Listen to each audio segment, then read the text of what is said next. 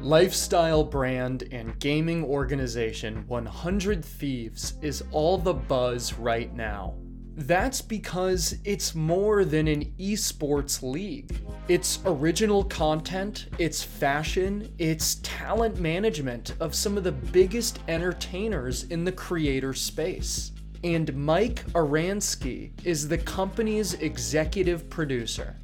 How does one find themselves as the executive producer and a very early team member of a company that had their Series A funding co led by Scooter Braun and Drake? In this episode, Mike Aransky walks us through his career, creating shorts and movies, working for ESPN while having a side passion for video games, chasing his dream of being involved in E3, working for IGN, and his current focus as executive producer of A Hundred Thieves. Such a fun journey as Mike articulates the ups and downs, side ventures, and risks he took along the way. Enjoy.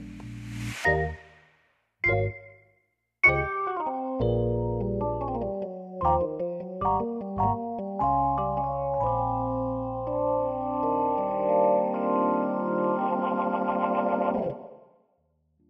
Well, I- am so glad to have with us uh, Mike Aransky, the executive producer for A Hundred Thieves. Um, and as a little background, we just went through a, a, lot of production hiccups on my end that Mike was patient enough to walk me through. So, uh, really just shows his his dedication to the craft. But uh, Mike, thank you so much for coming on to discuss your career and uh, your work in this space. Uh, no problem, man. I appreciate it, man. Thank you for inviting me. Yeah, absolutely. So, um, sort of as we we teased earlier, but uh, I, I'd love for this to be kind of a walkthrough of your career because I know you did have earlier roles working in more traditional production, and now you've moved over to the digital space. Um, I say now like it's new, but you've clearly been in this space for quite some time. So, uh, I guess if you can talk to your early career ambitions and uh, clearly, you always had your sights set on production, but what did you originally envision that to be versus, uh, you know, the the area you've now found yourself in in the video game space? Sure. Uh, yeah, I I came into the space I mean, I've been in production for what 20 plus years at this point, and uh, I've been in uh, multiple spots inside the space for sure. Uh, big gamer for sure, also too. But uh, I've kind of grown up in uh, content and that because I basically was trying to grow to become a, a filmmaker and a production person uh, really early on in my career, and then I basically started with moving through a bunch of different levels of uh, I don't even know where to start in this because I don't want to bore your audience either. But no, please, I want I want editor slash photographer at CBS News because I think it is so interesting to you know there is such a ladder to Hollywood, um, and you know clearly this was some territory you navigated before you got to where you are now. Yeah, yeah, yeah, yeah. It's uh, it's super interesting. Basically, uh, I've had of kind of a career in the networks, and then I've kind of had a career going on side lanes of doing stuff, ambition stuff of like new projects and new kind of things while all that stuff is kind of happening. So basically, uh, like early times, I've worked over at CBS as a an editor for just like regular news. Moved over to uh, had an opportunity to go over ESPN and did that for like uh, oh my gosh, three and a half years, I think, almost at ESPN as an editor over there for Sports Center and uh, like NBA Tonight, NFL Tonight, all the other all those channels at that point. And um, so I did a lot of that stuff. And uh, while we're doing that, I was kind of baking some movies on the side with my friends. Uh, production's always been kind of like the thing that has been like you, you know means to an end but also stuff that's fun where you can get creative with your friends and learn how to do stuff. So we basically did a lot of our own like shorts and movies back at those times. And um, yeah and then uh, did that whole thing with espn for three and a half years and kind of had this weird revelation and this is a weird one. Like i guess if we're talking gaming and all this um, we uh, i've always wanted to go to uh, and I don't know if your uh, if your audience knows about E3, but E3 yeah. is kind of like the the end all or like the big parade for all gaming. It was like in, in June, it's like the thing where it, they announce all the big games, you get hands on with the games for the first time and all that kind of fun stuff like that. And so back in the days, uh, E3 was not meant. It was not open to the outside community. It was only like people in the publishing industry and journalism industry, and people who were just like you know, uh, EB Games or GameStop and stuff like that. That was back in those days was purchasing games. So big sales floor thing. Um, so uh, selfishly, I wanted to figure out a way to get there, and so uh, we had taken a trip early in my age in the early 20s that uh, me and my buddies we were thinking about going to California. And uh, during that time, we went across the coast. We went from LA. We drove down to um, like San Diego and then up to uh, San Francisco. And uh, when I went out to San Francisco, we discovered a couple of interesting things that kind of started kind of opening my eyes to the game space and new ways to kind of uh, activate in the game space. Uh, and that thing was like they had LAN gaming centers. That was like a big thing back in those days. So that was like a kind of like the uh, post arcade world in which like people got together and played in like you know LAN centers gaming at that point. And this was like early on when like Counter Strike well, Counter Strike's still a big deal. That's the craziest part about it. But like Counter Strike and like uh, Battlefield, early Battlefield and stuff like that was going around, and so everyone was really jumping on that. I mean, Call of Duty even too um, was kind of jumping around at that point. and so uh, we popped our heads in this place. I was like blown away by this idea of like, oh wait a minute, you could do this. You could actually have a space for gamers to hang out together with your friends, play games, and uh, just have a good time playing games. Because nothing beats like getting together with your friends and playing games, you know. So uh, to me, I, I was really impressed, and I thought it was really interesting. And then on the side of that, like PlayStation, Sony had a store at the time. There was actually like a Sony store that used to have like PlayStation games and stuff like that. It's a really unique thing. You don't see. I don't think there was many, if there was any other than the one in San Francisco that they had. I know exactly. Uh, the Metreon. Yes. Yeah, yeah, yeah, and uh, exactly. Um, and uh, that's right, you're coming from the San Francisco area, so you actually know the stuff. That's super funny. Um, yeah, so I, I, remember getting there and going, "Wow, this is really cool!" Like gaming has gotten to another level now, you know, where it's becoming more universal across like uh, audience, a little more mainstream, right? You know, because gaming before that point has always been kind of this like weird, like you're in it, you're it's not really cool, but it's cool because people are playing still. And you know, we went through the Nintendo era and the Sega era, and we were definitely in this interesting time where gaming was starting to uh, evolve into something special. You know, Xbox was dropping, uh, PlayStation was dropping, and all those things were starting to become kind of a, a, like a, a territory that gamers became universally known and accepted in, in the space. You know, and so uh, I found that as a really interesting moment for my career, my life, and I was like at ESPN for three and a half years, and I wanted to try something new um, that was different. So I did a real dumb thing, and I used all my credit cards. And uh, with a friend of mine, we opened up this small little LAN gaming center in our downtown area uh, to get people together and start playing games. It was called the House of Games. It's called the Hog. The kids called it. Wow. Uh, yeah, it was it was cool, man. It was a lot of fun. It was like you have to be you know a brick and mortar a brick and mortar owner uh, I don't see that one five times fast. um, and it was it was cool to have this like the storefront and just like this your own space inside there, you know. Uh, so it was it was cool. We did that for about like I said about three ish years, I guess, almost. Um, and Mike, if I, if I can quickly ask you uh, about the the store specifically, when you first uh, decided that, all right, I, I'm so inspired by this, I want to create my own. Was this, in your mind, uh, sort of a divergence from your path as filmmaking, editing, producing? Were you thinking, all right, I'm, I'm going to depart that in order to explore this vertical um, and open a brick and mortar store, go into business? Or was this all along the same ambition of, oh no, I'm sure this could probably lead to something production oriented? Uh, I wouldn't say that. It was like a weird little thing. Like I, I always wanted to be like a business owner like there was something special about having your own place, you know, and I just looked at this as a really interesting opportunity. And yeah, you're right. Like it was definitely a weird balancing thing because it was like trying to make some movies on the side, and we're like, you know, like uh, it's there's not a lot of money in the movie making business unless you're like top echelon. Yeah. So inevitably, it was like something fun where we're just doing on the side in hopes that it would grow to that. Um, so we had because we had done up to that point, I believe we had done our 60 millimeter film. It was like a feature that we had done on a shoestring budget and had got around. And in fact, it got actually written up in New York Times and a bunch of places. And uh, yeah, it was definitely like in this weird crossroads in my life, like in my early, my I guess it would be my early 20s. No, I guess it would be my mid 20s at that point with the whole store thing. So it was definitely something where I was like, do I become a business owner or do I get into content? And I kind of burnt out of content because doing the three and a half years at ESPN, it's it's pretty intense. You work some crazy shifts. Like the job at working sports uh, editing is usually like a four to three in the morning shift. Oh my god. Uh, yeah, so it was like it really messed me up, and it was doing that for a, a bit, you know. Um, a lot of really good people there, and people very passionate and love sports. Uh, I'm not a super sports fan. Uh, I, I, I appreciate with the passion and love of sports fans, but I personally don't follow many teams, of any. That's so interesting. Because uh, I was going to say, likewise, I, I don't follow any of those traditional sports, but I was thinking you must have been somebody who was, uh, you know, one of those uh, amazing hybrid people who was so passionate about sports, but you maybe were also passionate about video games, and that led into something. But for you, I guess uh, the early days ESPN, it really was just a job to sort of establish yourself.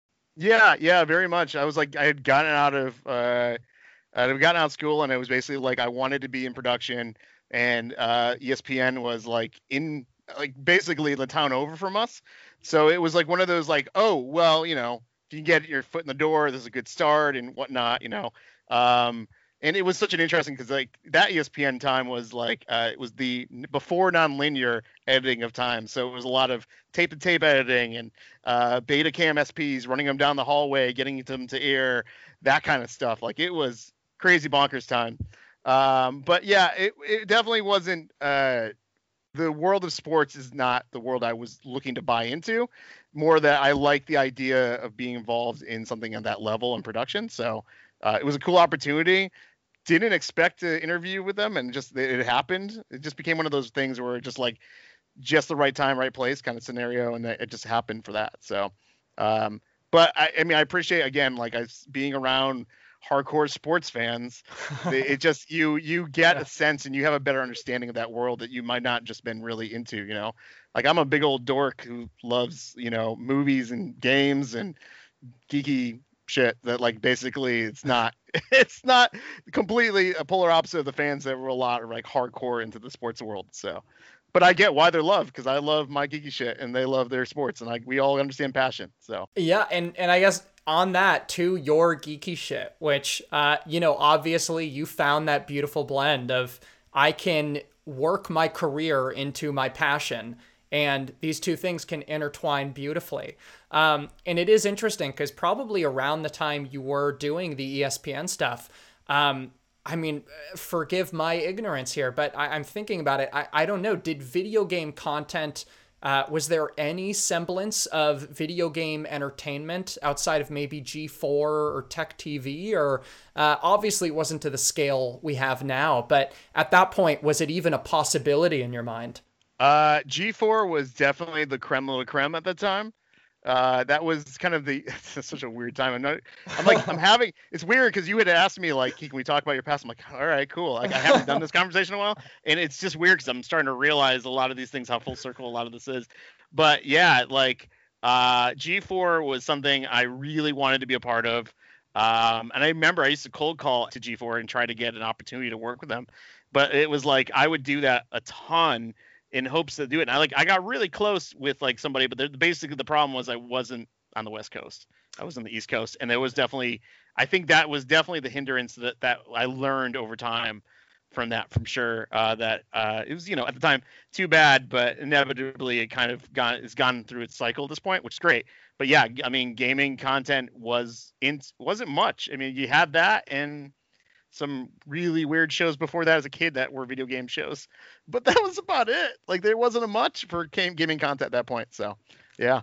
Wow. But I always, yeah. always, always had the aspirations to figure out a way if there was to make gaming and content. It just seemed clear to me that like content and gaming were always kind of like the two kind of intertwined things that just at the time just wasn't there yet. You know? So that that is something I'm I'm really eager to explore as well. Um, because you know I, I think if you look at the trends, you know you see okay this is something that's continuing to boom, but I wonder for you, uh, at what point was the aha moment of, okay, wow, uh, this is only going to grow, and the request for entertainment that's in this field and in this vertical, uh, it's only going to grow further. So, uh, when did you sort of realize, all right, if if I want to go down a path of video game production uh, content that is within this space, uh, there's going to be a massive, massive audience for this. Uh, yeah, dude, I don't know. I mean, I'll be frank honest. like, it's it's like a really interesting. It, it's it's grown in the background a ton. Like uh, after just to kind of play and catch up to the timeline, it helps the story a little. Is that after the whole store thing happened and that all went down and it kind of made its end. Um, the uh, I went to work at NBC at 30 Rockefeller Plaza in New York as a, on a team that was called Digital Studios. Um, and the reason I was brought on this team was this was basically the beginning of YouTube, um, which is interesting because basically I was on the ground floor seeing YouTube start from nothing. Um, and so my part of that job was basically I was brought in uh, on this digital studios team to come in and start developing. We had we had nothing. We had like no equipment or anything at the time. We were it was all starting from the ground up at NBC. It was really nuts. Weird time for sure. Um, but we did a lot of crazy sponsor branded content through that. That was kind of what we started as, like a branded content team. But then um, we, uh, I was, I got the opportunity. Uh, there's, there's a little weird side side thing, but basically one of the things we did is we did a piece of content at NBC that became a huge viral success. Um, that Do gave tell. me what's that? Do tell, what was the Oh. uh, viral success? Yeah, so this is a really crazy story, but there's this thing called the Easter Bunny Hates You that we made. Um, if you look it up, you can see about a bazillion copies of this thing that we made at the time. And uh, like NBC's label wasn't even on the back of it. We had done it inside there, and they, it was a bit of like an experimental thing that they were, they thought they were playing with. And inevitably, it caught fire, and it was pretty amazing that it did catch fire. So by it keeping fire, like it was, it gave me a little bit more gas in the tank to do things there that were not typical within that branded content vertical. Um, and one of those things was actually like a video game parody show uh, that was uh, called Loaded Cartridge, and it was bought by .comedy.com, which was an NBC vertical at the time, um, and it was video game comedy content. Um, and so that was like a weird, interesting moment of like, oh, like there's interest on this. It only happened. I mean, dot comedy basically came up and disappeared very quickly. There was like this weird boom of like original content verticals that started happening all around the internet. Uh, once YouTube became like, ooh, like there's a lot to be had here. Right. Because the digital studios team were like are really it's so funny. Like one of the bigger conversations always was, hey, how can we make more, more viral hits like uh, Lazy Sunday? Like that was like a thing because you know, it was, it was NBC's time, and it just it popped, and it became like, ooh, wait a minute there. Um, yeah. So the interesting thing was that all happened. The Easter Bunny thing happened. The the the comedy gaming content thing happened very short time before this sector died, basically. And then I we left. Uh, I left with a bunch of the guys there at NBC. We went and started our own company uh, because we saw content was becoming its own like more. It's like video games and content became two things I played across across the table for a really long time, which is super interesting. The um, so Black Twenty uh, became a company that we came together with was with the Easter Bunny team that at NBC came together and created our own original content vertical. Basically, we were like head-to-head competitors with um, College Humor. Um, right. and yeah, if you're familiar with that, then you're familiar with kind of what this content looks like. But inevitably, it's a lot more. We were like day to day content, and we did a lot of like comedy based stuff and fun, kind of just living in the world of internet content stuff. Uh, a lot of great stuff. I did this show called Network for like 80 episodes or something like that. It was crazy. Um, but uh, the interesting thing, and this is where the line of the video game goes and the content conversation happens. Um, was I developed a little series after a while I was doing network for every week. Um, it was called Citizens of Grand Theft Auto. I did this little thing. It popped uh, really well. The first one, IGN, uh, which would kind of add, add to this line. If you don't mind me asking, where was this distributed? Uh, all the content? Yes, uh, the the uh, GTA original that you made was it across YouTube? Was it on uh, your guys' original website? How did it gain traction? Uh, it was on. So the time we were trying to make our own player inside inside of our channel, but also we also put it on YouTube too, and that's where it busted through with YouTube. Gotcha. So, and uh, you know, we were we were kind of already talking with IGN about other things altogether, and they bought this little series, and we did a few. I think we did five episodes through IGN, uh, which, if anyone is not familiar with IGN, is um, Imagine Games Network, but inevitably, like, uh, it's it's one of the biggest at the time. It was up. It was kind of upcoming. It was still pretty popular at the time because IGN was like one of the few that was out there as like the review preview news site for gaming that you had to go to to learn all that. And IGN was kind of growing its kind of video vertical at the same time we were doing our video vertical. So like it became kind of this like nice little marriage of the two because they wanted some outside content to come into their channel and we wanted to help them because it helped our company and we did our thing for a while. So um so yeah, it was it was a really interesting moment because that was when video game content started to kind of flood into our YouTube comedy content world. Um and then and is is it at this point is it at this point you're going, okay, so this is my career. It is video game related content production. Are you 100% at this point in your career that, all right, this is the route? Uh, no. Interesting. Okay. Well, you're to have to elaborate on that. So let me, I'll pick up a little steam in the back end of the storyline.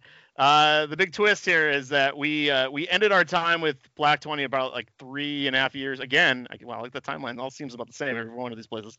Um, where um, we uh, we separated. Basically, Fox had bought a chunk of the company, and uh, we kind of left our own our path and moved on. And I basically went back home, reset it, got married, and did all that fun stuff. And I was I actually went to go work in news at that point. So I had this little time where this like thing had blown up and it done really well, and this channel was a big thing for us, success, YouTube content, da da da, you know.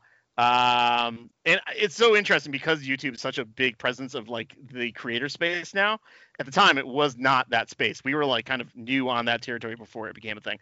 Um, lo and behold, after about maybe I don't know, I think a, probably a year after the whole time going back home and resetting everything, uh, I got a call from IGN to go out there uh, and move my family across country because I was in the East Coast. I was over in Connecticut at that point, and uh, they're like, "Hey, you want to come out here? We need a. We're looking for a senior producer." And uh, they just knew about my work from years ago when I did the Black Twenty stuff.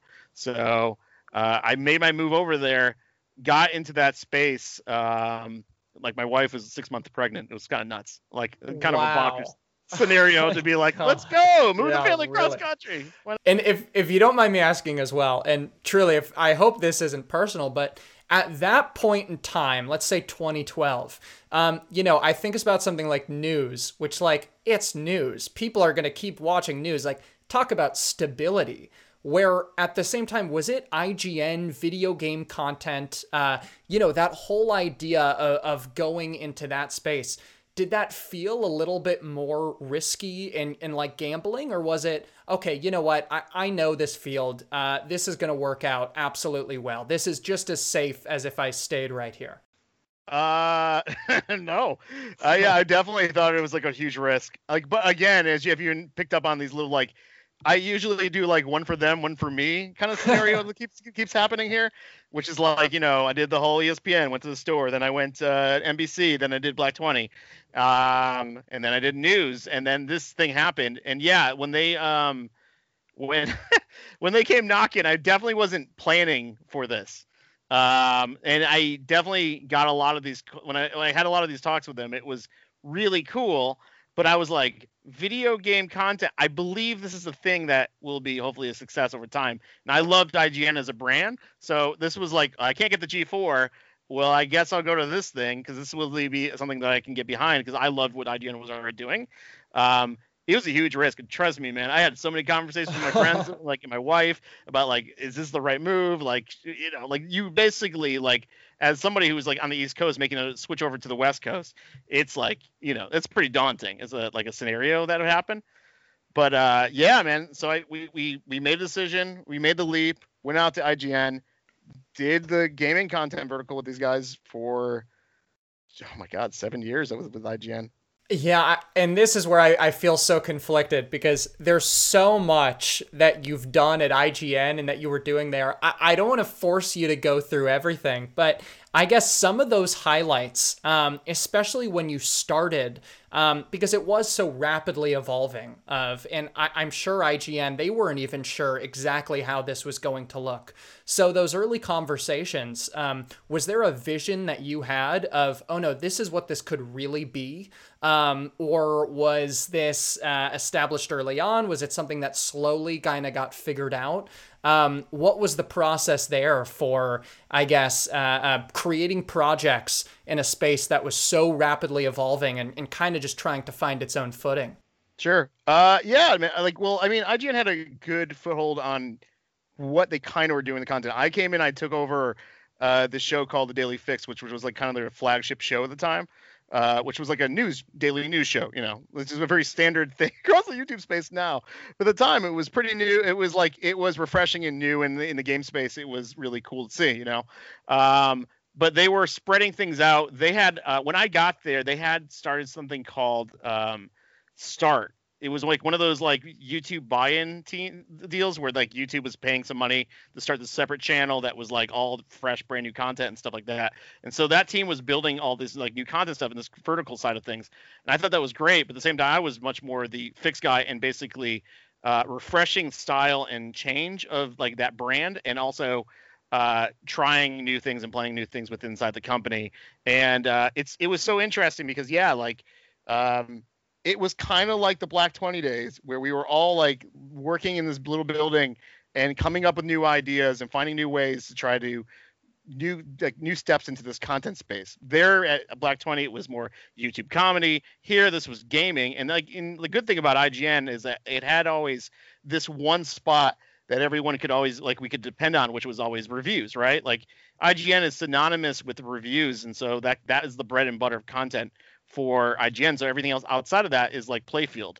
And so that became a lot of us being able to kind of grab a camera and edit and just play around with some ideas and see what we could do on the vertical of IGN and see what that could try to transcend for content for them. Um, the interesting thing was, um, I think there's a couple like moments at IGN where I realized things were going in a very unique direction that I kind of wanted to kind of play with and sail with. Uh, the big one was uh, I always talk about this is that like I got there in 2012, 2013, I believe was when PS4. Yeah, I think when that's when PS4 was being launched or announced at least. That's when they were being announced. And when they announced, one of the big things they had talked about there was a share button on those controllers. And at the time, Twitch and like Justin TV and those things had like been like a, a thing, but they weren't like a big thing. Like the whole streaming world hadn't like really blown out yet right?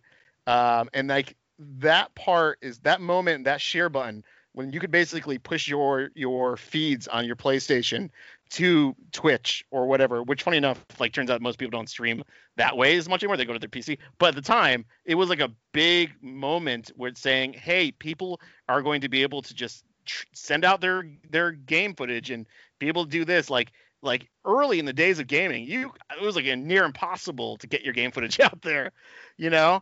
And that that moment happened where you could basically just push it to this this Twitch, and it was like a thing that everyone was able to do and become like overnight content creators.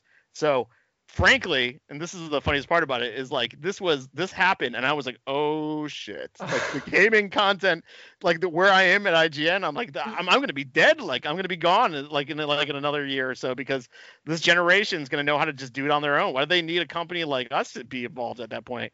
Everybody will be IGN, you know. And uh, so I definitely got worried for a hot minute when the streaming world was like starting to grow into something, you know. Um, and so it was really interesting and i got really kind of uh, spooked by that moment. But at the same time like um, ign had been around for so long that people like just knew of this brand. The brand was always powerful because of just its notoriety in the space you know? It's a trusted right. it's a trusted entity you know? Ign it's like a million people can be game reviewers but like ign is like like one of the few places where if you review a game you pay attention. Uh, and so that was always kind of the comforting part of it. And IGN also we started spreading out into bigger parts of the world like you know like we had like live we, we we'd be on the floor coverage of e3 be on floor coverage of you know comic-con and all that stuff so we became we were a bigger asset than that which was great and it also became the part that i got most interested with was the branded side of the world um, because of being a business owner and understanding to how you're going to have to grow the company. Like there's only way it's the way you can survive right is by advertising and stuff like that. And so it became interesting because I was on the other side and I was seeing that how branding was kind of it was getting a little messy inside the game space uh, because you know like there was always like um, there's lots of instances of, of, scenarios where like sponsor stepped too far into the other spot of things and people were just like ooh looks bad for the brand kind of thing. So i basically joined this like early team that was creating branded content. Uh, they started this branded content like pipeline because we were here to basically protect the brand from not going too far into like sponsor zone. Because like you know like it, it's definitely like this very light touch thing that you could do especially editorial stuff. You don't want to ever get near that you know?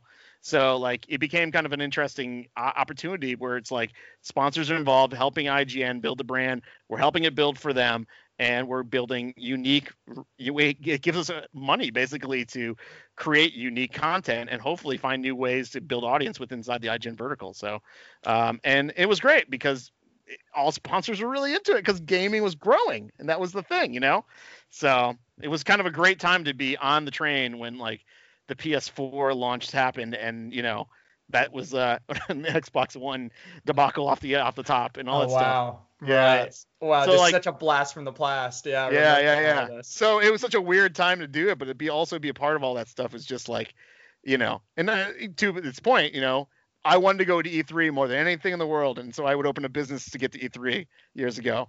That was literally the reason why I opened up the House of Games, and now I'm working for IGN, and I'm on the floor of E3 every year, and this is like I'm going to like you know the greatest place in the world for me because I'm like and I got to go to Comic Con, so like all wins across all tables, and so it became kind of a great kind of great marriage of all because gaming was becoming so beloved in the space finally, you know. Yeah, and and as you talk about it becoming beloved, and sort of you alluded to this, and it's something that. Uh, you know, I feel like we have to go into, especially with sponsorships. Um, you talked about there needing to be a light touch approach. Um, so I'm wondering, before we even go to the art of how this needs to be done correctly, uh, what is the evolution that you've noticed of brands' willingness and maybe even eagerness to step into the video game space? Because even for myself, and and this just shows my own blind spot, but you know, when you say 2012, they were going, okay, let's find ways to get into here you know, for some reason my brain goes, oh, I bet in 2012 they still had a lot of hesitancy. But I guess what has that been like, that evolution that you've witnessed of walking brands through this process and getting them really open to the idea of embracing the gaming culture? Uh, yeah, it was. It's uh, it's an interesting evolution for sure. Uh, I think game. Well, now it's like it's very like accepted at this point. Uh, it's it's like so deep into the zeitgeist of mainstream now that people don't even like sponsors don't even. I don't. I you know. At the time, it was a really interesting. Uh, for sure, it was definitely uh, a weird kind of little balance at first, like getting them to understand where they should and shouldn't go into the gaming space. Like gamers and people that like in like in this generation really can for can see past a lot of advertising, right? In good or bad ways, you know. And I think if you find that marriage, I think there was like there was a great marriage for both the audience and a great marriage for the sponsor. Um, and I think that was definitely something that we we had to kind of walk through a lot of clients and let them understand what they're going through and how to how to be best represented you know because at the end of the day like if if you push your brand too hard in front of somebody in front of the product itself people uh, just would just you know would blast it basically you know like you, there's like that moment like where the organic nature of content turns into too commercial to the point where it's so commercial that people just don't want anything to do with that. And i think that's something that we uh, definitely over that time had to lean kind of lean and teach clients into understanding that and they really got it at a certain point you know? And but inevitably like it, it was interesting because the gaming uh, it, I think it was it was at 2012 gaming was definitely getting to a point where um, it was a lot more socially acceptable for sure, you know. And like by the time the PS4 and the Xbox had launched again, and 360 was like a big launching platform already before that point, and PS4 was a little tagging behind. I mean, sorry, PS3, sorry, PS3 was tagging behind on the Xbox 360 at the time, and so you you could see a lot of that. Those things were kind of evolving and like the, when the PS4 did launch, it became such a behemoth.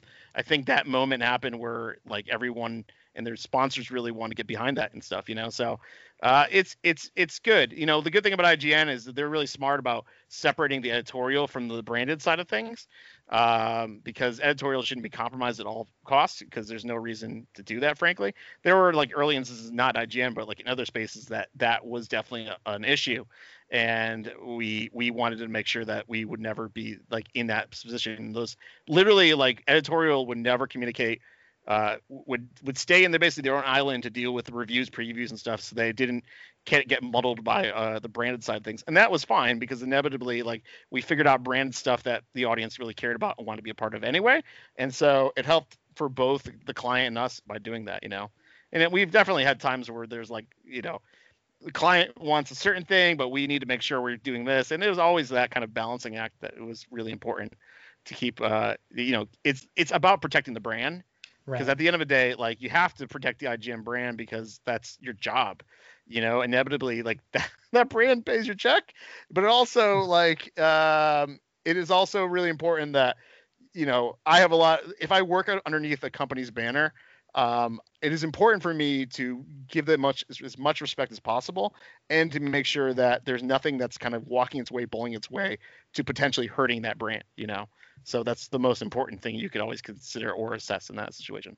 So that was something I learned through all that. Sorry, that was me mm. going on a tangent there. No, please. I, this is so fantastic. You you know, uh, and I want to say in this similar vein, it's great because I've been thinking about how could I intro uh, with a question, A Hundred Thieves, and how that found its way into your career path and your skill sets? But instead of even a question, I really do want to pass it off to you. If you could talk about your intro to A Hundred Thieves, and, you know, obviously, A Hundred Thieves as a company is different than, say, a company like IGN. You know, A Hundred Thieves, it's esports, it's lifestyle. Um, so, what has all that been like for you? Is that something you were always really eager to dive into? Uh, it's really interesting. Um, basically, uh, well, yeah. So the basic the opportunity happened. Someone had, had a, a headhunter hit me up. Uh, this dude Nathan, who's fantastic. Um, and uh, Nathan hit me up, and basically we had a really good talk about um, uh, Nathan Claus's name if you want to look up. Great dude, super awesome headhunter. Uh, but Neil say like this dude hit me up. We had a really good rapport. We had a really good talk, and he asked me to talk to me talk to some folks over at the Hundred Thieves Land, and I was at IGN. And the interesting thing, uh, this is the strangest part of the story. So I was in San Francisco at IGN for a very long time, and over. Um, I there was there was word on the street that we were potentially going to build a studio in Burbank, uh, uh, in LA. So, um, and so uh, basically, I was like, all right, so maybe this is a good enough time for us to go finally out to uh, the whole LA area, right, and do that. So I actually moved my family down from San Francisco to Burbank with IGN still at the time. The Hundred Thieves thing for me was so interesting because um, esports I was interested in. I'm not like a diehard esports guy, but I love what esports means and what it is like for the community and what and gaming as a whole. Like this was like this, this thing that was evolving on the side, and I would go to all these events and I would see uh, esports just grow and grow, and I was watching it and just it was just a mass level, and um, and it was always also brought up all the time during conversations with um, clients and stuff over at IGN where esports was like, what is this esports thing? How can I get involved in that? You know? So like it was always this thing where I was like, this is intriguing. I don't really know if this is the space in which I'm like I'm gonna be full on or what it, this is, but I'm definitely intrigued on what this is. Um, and so basically what happened was that whole opportunity happened, but then um, and so I went and talked with uh, John Robinson John was just like a, an amazing talk. We had this. I was like, I was really in awe of this dude. He was a really smart business guy. Um, really just, uh, just full on was like, all right, I like this guy. I understand where he's come from. He's a real smart business dude, and he his head's in the right place about what they're talking about doing with esports.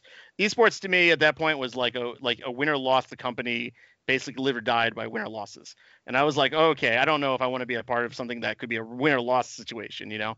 And so what uh, Hundred Thieves did differently was this lifestyle angle, right? And there was John. I talked with him, had great talks with him. But then I uh, met with Matt, Nadeshot, right? So Nadeshot, I don't know if anyone's familiar with him. Not like the quick catch up on him is he's been in esports for ages, and then he went off to spawn off his like his YouTube career, and that did really well for him, doing like a vlogger and stuff. And then basically this became his like inspiration for him to grow this company, Hundred Thieves. And um, yeah, like this brand was very early and new, and it was something really interesting. Uh, but the part that I liked about it was with you know with talking with John and stuff, the apparel was becoming a really popular part of the brand of 100 Thieves. It wasn't just the esports, and I love the esports part of it. That was great because that's the winner loss thing, right? But they did have, but it had a lot more verticals planned in the schedule of like how they're, they're trying to do with the company and the brand. And I really dug um, that uh, the apparel part was something, and then meeting with Matt, I was like kind of in awe of like meeting this dude. Um, I knew of Matt's stuff, but I didn't like know like I wasn't like a like a super Nadeshot fan, but I could see that why people were really kind of like enthralled by the, what he could do and bring to the table. And I, I love the idea that that was like a mainstay for the brand of Hundred Thieves. I likened to Matt to uh like Matt is like the Walt Disney to the Disney brand, you know, like he is like a, a, a visual brand, a visual persona of the brand that people can get hooked onto and attracted to. That makes it exciting, and you want to feel like you're involved with him. And Matt was so good at being a guy that you could be like, I, I get you. Like we're we're the kind of like we understand, and so inevitably it was very. Uh, I was on board with what the brand was going to do and the company was going to do because of that. The opportunity was brought to my attention with John. It was like this was very new and content was like they wanted to go big on content. And i was like ah very cool. Like i see where you're coming from. They had done a couple episodes uh, they had done like i think like almost most of the season of the heist was happening during the time when i was like in the interview process and i had watched that with uh, what gabe and logan who were like the early contributors to the company were doing. And i was like i i dig this. Like this doc stuff was great but it also was really smart and it was personal it felt like something different and there was something there and so i was really excited by the opportunity to do this and you know like i said like we had already come out here for something else and i was like wait a minute this was a really cool opportunity to really deal with dig with and 100 thieves as a brand was new like it was like it was it was like I don't know. Like I, you know, I had a kid, a wife. I'm like, I'm like, am I crazy here? Like, it, do I buy into this? Like, is this a real thing? Like you know but it was new and it was like game space but like plus it was like the, the 2.0 version of the content gaming space you know? And um, yeah like it was a really interesting kind of opportunity. So i got there no no real really no really team there at that point. So i had to build the team out from the ground up um, and then we had to start you know getting equipment and all these things. We were working on WeWork. So i oh my god Wow. And you contrast that to where you guys are the the Cash App building. That's insane. Yeah, it's insane, right? Like yeah, like the uh the the and I at that point too, like frankly, to be straight with honesty, when all that was going down. I got there in the first couple months. I was like, wait a minute, I'm working at WeWork. Like, what have what have I done? Like, if I like, right. am I am I done the right thing? Like, are these the right moves? Like, definitely thought for like a hot minute. I'm like, did it's like if I create a career suicide here? Uh, but at the same time, like, Hundred Thieves was growing still. The brand was popular. People were loving it. The apparels were like popping. People were going nuts for it. And John had all these ideas about growing. This like he had the building thing. That was like early. Like I was like I remember this because the, the part that got me um, really bought in when I officially signed on for Hundred Thieves uh, was obviously everything I talked to you about, but then there was the Drake the Drake part of it. Oh right. The whole buy-in with with Scooter Drake and that whole kind of thing, and then. At, at IGN, we were very familiar. With the world, the moment happened when Ninja and Drake happened. That was like the that was kind of a key moment in the content gaming Absolutely cycle, right? Like the Ninja Drake moment was like every I could I remember going to IGN the next day and everyone's like, "Oh my god, did you see this?" Like it like basically mainstream had walked in its way into the front door of like the back door of, uh, I'm sorry, the front door of Twitch, the back door into gaming, and no one had imagined this happening. And everyone was like, "Oh wow, look, this is something absolutely fascinating." So when uh, he, John told me about the Drake thing, and I really like, frankly, honest, like I came to LA, and I'm always like worried because like I don't know if LA is like a bunch of people. Like I'm like a New Yorker guy that like you know I'm like, do I trust people here? And John tells me the Drake thing, and I'm like, all right, whatever, dude, Drake's. I know. And then he shows me the picture with him and Matt, and I'm like, oh wow, this is a real thing. Okay, all right, okay, okay, okay. I think I'm in on this. So. Um, so yeah, man, like it's it was it was a really um, it's an interesting opportune opportune moment when this was happening and the birth of this little company was starting to grow and have a little legs out of it, which was crazy. But at the same time, I'm like, man, I don't know, gaming content, I don't know where it's going, but this is frankly pretty interesting. And like I said, the compound and all the stuff that would happen after, which I don't know if the, your fan base understands this, but yeah. there was this thing called we grew up, we uh, started a building called the Cash App Compound, 100 Thieves Cash App Compound, which is our kind of our big facility for the company. And John had talked about this early on. We went and toured a bunch of places, and I'm like, is this real? Are we really doing this? Like, we're in a WeWork. Like, I don't know what this is, you know. Like, and inevitably, like, yeah, it came fruition, man. It came, it became a real thing uh, it was crazy. Built this team, built all this gear for it. I got to build like this LCS stage uh, in that team house, and then we got to build a podcast in the content house with Matt and Jack, and then we built this fucking like AK studio that was inside the compound. That was crazy, but like it was like it's been it's been a wild ride, a wild ride. I will say for the last like uh, two and a half years, especially then after you know many other stories we can go on about like the world of COVID and how we had to kind of work through all that too. But yeah. man, it's it's nuts. It was but Hundred Thieves notably like it was it was it's just a weird moment where I was like, do I take a risk in this this world of esports? And it seems to have been pretty good so far. Like esports is seems to be popping off. So I'm happy with that part of it. Yeah, and I'll say what's so wild too. I mean, uh, the consistency of this pattern, Mike, of me, you, me, you, me, like it, it's pretty unbelievable. It's it's a little bit weirdly prolific. But let me ask as well. So you were saying that, um, you know, what really drew you in to a hundred thieves wasn't so much the esports, but it was more in the culture and it becoming a lifestyle brand and it it finding its way into so many different verticals. Um, and obviously, what's interesting there is, as you just uh, elaborated on, you started with them at the WeWork, so you were very early on when this was just being birthed. So, if the culture is really what drew you to this, how were you constantly mindful of that when you were building out content? And even now, now that it's scaled to this unbelievable degree, what is those elements to the culture that has always had you so excited to build on?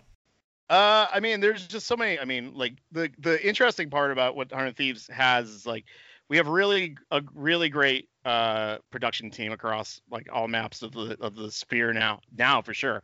Um, but uh, yeah, like it's uh what I think we we were we by signing uh, a lot of the creators that we brought underneath our umbrella and signing these these teams and finding ways that we feel like are exploring the space inside the gaming space with with the teams. Um, I think that's a major part of the component that made it really sexy and, and different and staying with the vibe and stuff. And that's definitely a concern we always talk about all the time is keeping this brand like much like with the IGN conversation is keeping brand intact. Uh, it's really important to the whole the the whole populace of what we're trying to make here. Um, uh, you know, I, we we signed some really interesting. We had some great signings, frankly. Um, and uh, you know, like Jackson Dahl is like one of the that dude is like super brain. You know, 30 for 30s, Jackson Dahl. Uh, but like that dude has signed some amazing talent that brought over the team for the influencer side of things which has been really a big part of kind of the transcending of the brand and doing what we're doing. Uh, it's so interesting because it's like um, in my time, I, I um, we got there and we had just got our Call of Duty team, not in the uh, Call of Duty League. This was like the the whole World League and stuff at the time, and so that was like a big deal because Matt had come from the Call of Duty world, and so we built out kind of this world of like building the Call of Duty world and all those players, and so we got to live through that for the, like the first four or five months, eh, maybe six months, like before we signed in a couple other bigger creators. And we actually, I'm sorry, before we even got on, I got on board. They had signed Noah and Rae, Valkyrae Rae, and Rae at the time, like you know, she was she was a streamer, but like you know, this is like. I do. I don't know how Jackson was figured out, but Rae has become like such a big deal over like the last uh seven, eight, I mean, yeah, seven, eight, nine months, I guess. Yeah, it's been a, a bit. You know, she's a stream of the year, so she's legit. That's all right content creator of the year. I think content creator of the year, right, with the Game Awards. So uh, she, uh, it was which is fantastic. But I remember when these per- people were signed, I was talking to John, and I'm like, why are we signing? This is an esports company. Why are we? Why are they signing? These people are they esports people, and uh, it's such an interesting choice that they made to make a decision to bring in the creators inside the fold of Hundred Thieves because I really think like that's the thing that makes Hundred Thieves a little bit different from most of these sports out there. Um, the other orgs that are out there are mostly game like related on wins or losses, right? And then I think that is something that now a lot of them are starting to play catch up on. Uh, but not many of them were doing at the time. You know, TSM had with Myth those guys, but FaZe, FaZe is like the thing. You know, right. uh, inevitably you have to have a lot of respect for what FaZe has done in this space. But they they have definitely a, kind of a, they are the cool vibe, and I think Hundred Thieves is similar to that, but we're a little bit of a different way of that cool vibe. We're like we play a little heftier on the esports angle and the influencers of just like positivity and just different ways that we handle our our, our our content in that way, I guess. Yeah, and on that, it, was this your first foray into uh, using influencers as a part of content to the scale that you do for 100 Thieves? Yeah, yeah, yeah. Uh, well, what has that process been like? It's super interesting. Well, it's it really came down to Jack, uh, Jack Courage Dunlop. Uh, really was the the starting ground for what would be the tone shift in the brand of content side of things. Um, Jack's great uh, all all our creators are great. All everyone we have underneath our umbrella is fantastic. But like what Jack brought to the table was such an interesting thing because people had been excited about the idea of maybe Jack and come join our team. And that was like Matt was like dropping little bombs and in his vlogs and stuff, getting people teased and excited. And then when we finally got an opportunity to sign Jack, like that, that was the moment where I was like, we we should we were we knew we had a big announcement to make, but really the big thing for us was like how how do we do this differently? Um, how do we come to the esports space, but do an announcement different that could basically kind of set a new stream for what we're going to do with Jack. Jack was different. He wasn't like he was he was full of energy. He was big and boisterous, and it was something different there. And we knew that we were going to do a podcast with Matt and him, and we knew we were going to try to play with the idea of like they're going to move to this content house, and Jack's going to move in with them, and this is going to become a big thing. And that's basically where started the trail for creating kind of that element and asset to the world, which was like 100 Thieves is not just an esports company at Docs. We are so much more, and you're about to experience that. And that became the new trail of like Content House and and the podcast and all just the fun one-offs that we would do with them and personal takes on them and stuff like that. A lot of different ways that we would kind of play with that and experiment with that during that time. So, um, yeah. But uh, wow. sorry, I, I kind of lost track of that a little bit. No, this is so. I mean, God, this is this makes my job so easy. All I want is for you to feel comfortable to talk and share your insights and your thoughts. And uh, I'm so glad you've you've not held back. And I mean, I don't ever hold back. um, well, I'm wondering then, as, as sort of a final topic, what uh, is the philosophy that you are constantly going back to and thinking about um, when you think about uh, expanding the content and maybe finding different platforms or leveraging influencers in new and creative ways, making content. And, you know, this is something we could get into as well, but, you know, the YouTube channel it's so unique to a YouTube channel of uh, other organizations where it does feel more almost like a YouTuber kind of content. It is so personalized, it's so engaging. So, I guess if you could talk about what the philosophy is and you know when you think about how you're applying that to such a unbelievably rapidly evolving space and company like 100 Thieves, um, yeah, how are you sort of uh, applying these things? Well, I mean, just to be very clear, we have a really great uh, content team across everything here, um, and um, it's great. Like we just got in uh, Jeremy Azevedo, like he who was formerly formerly from IGN, uh, but it actually come from the SourceFed world with Phil, Phil, Phil DeFranco and stuff like that. Uh, he had recently uh, recently came into the company uh, seven months ago at this. And with him, he came in as our, our VP to work with me and, and, the team basically to grow and kind of basically take the pillars that we'd already set, but to expand past those pillars. Uh, and as you can see now, we have now uh, three channels to expand into that whole thing. Um, we have now our main 100 Thieves hub, and now we have the LA Thieves hub. Obviously, LA Thieves is our new Call of Duty team, which we recently announced, and everyone was pretty excited about. We're we're back in Call of Duty after a very short retirement, I guess. Um, so we're all back, which is great. Uh, and then there's our esports, uh, our Hundred Thieves esports channel page now, which is just solely focused on esports, which is Hundred Thieves is all about uh, in that whole space of like really bringing a lot more esports content to it. Because the interesting thing was like you know like much to what I said, like I started in here, it was an esports company that had a couple influencers, and then Jack came in, and we started changing and pivoting, and all these other things started happening in the world of Hundred Thieves, and so we became like a content uh, influencer with esports, and it was like a big old mess. We had a lot of stuff in that in that in that bunker, but like inevitably, like it it it was great because now we had seen the variety that we could play with, right? So we have a, a really good sized team now that we've been creating out a lot of like people that have been in the YouTube space uh, from all different directions are like filling in these gaps for us to create this bigger team for us with inside content. It's it's nuts. It's really crazy. But like it's fantastic because now we're having all these people from the different walks of life in there kind of building this like a bigger version of the world of Hundred Thieves now, you know? Like we started, I came in there. There was a couple. There was two full timers and a couple part timers.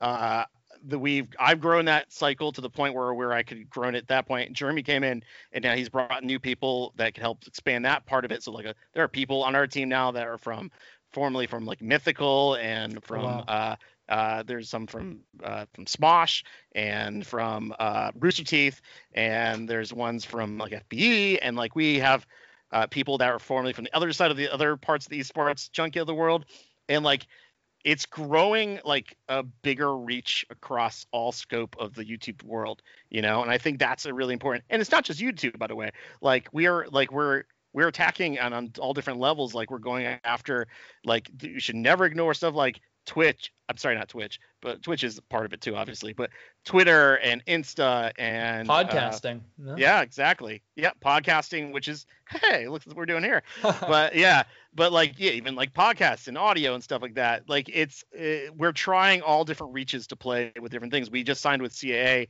not too long ago. It gives us hopefully an open breath to have more opportunities to see what we can play in the space. You know, um, it's a really cool time to see what we can do with the stuff and the t- people that are being part of this company and growing with this is just fantastic and really creative people that have brought really big impact to this uh, to the brand because people are behind the brand. It's nice to like uh, it's always nice to be a part of something that you're all growing this thing together and it seems to be growing and everyone's really reacting to it on a public level like really excited about what we're doing with it. So it's very cool. Um, and i you know like it was like uh, to the point like we did this thing called the blueprint which was um, done last month? Yeah last month which was an upfront for our content like a keynote like who does keynotes about your content you know? Right. but like and we actually had this idea like i was wanting to do this last year before uh, all the fun covid stuff kind of came in hot.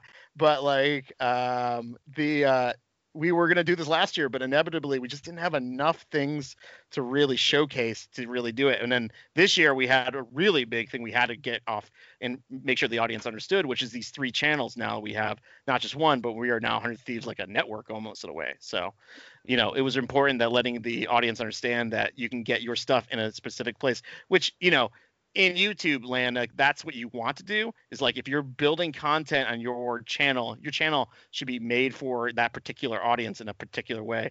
If you throw a lot of different things in there, it will get messy and you will have like you know, esports fans aren't a guarantee that they're going to translate to, uh, to the influencer fans, but at the same time, like you hope they do, and they, I think a lot of that definitely still happens. But I think a lot of people are just like, they want to be a part of the world of Hundred Thieves, and so the more channels, the more content. Like that's awesome. You want to be a part of all that. So, you know, and that's kind of the great part that what Hundred Thieves can bring to the table. You know, and I, it's exciting. It's a- Fantastic. yeah. Yeah. Sorry, No, I like I went on a tangent big time. That This is great. No, again, it's so funny when people apologize for that. It's like this is why I brought you on. You're you're doing you're over delivering here. But um, Mike, you know, I'll just say again, uh, hearing your entire career trajectory, I think, is so interesting. And you know what I love? It really does seem like um, one of the most important parts to what led you to where you are now was in starting that small business with your friends of the LAN parties in uh, 2003-ish uh, and that sort of did direct its way here but um, mike again i, I want to say a huge thank you for coming on to really discuss all this and before we wrap up is there any other point uh, or call to action something that we were not able to uh, make mention of Hmm. No, I think we I think we we got through a lot of the backlog.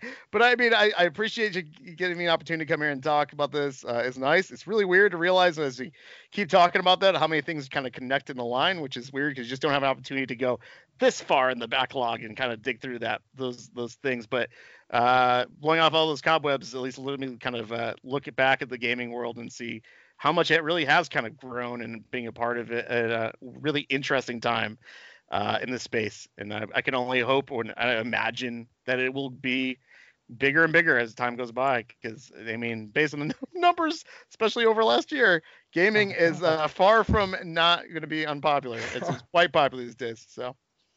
Hundred percent. Um, and I mean, of course, we learned about the "for me, for you" uh, career pattern. Uh, but I don't want to say it's the right way to do it, kids. So just be don't be don't go so crazy sometimes. But uh, yeah, man, I guess it, it, it pays out sometimes uh, when you have these these little opportunities to see the world of uh, something that you're passionate and you love, and you hope that you can make that your career. That's always a nice thing to have, you know. So, and, fantastic, awesome. Well, Mike, again, thank you so much. uh, thank you, appreciate it, man.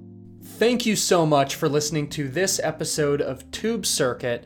Please subscribe for more deep dives, breakdowns, and interviews on the direction of digital media.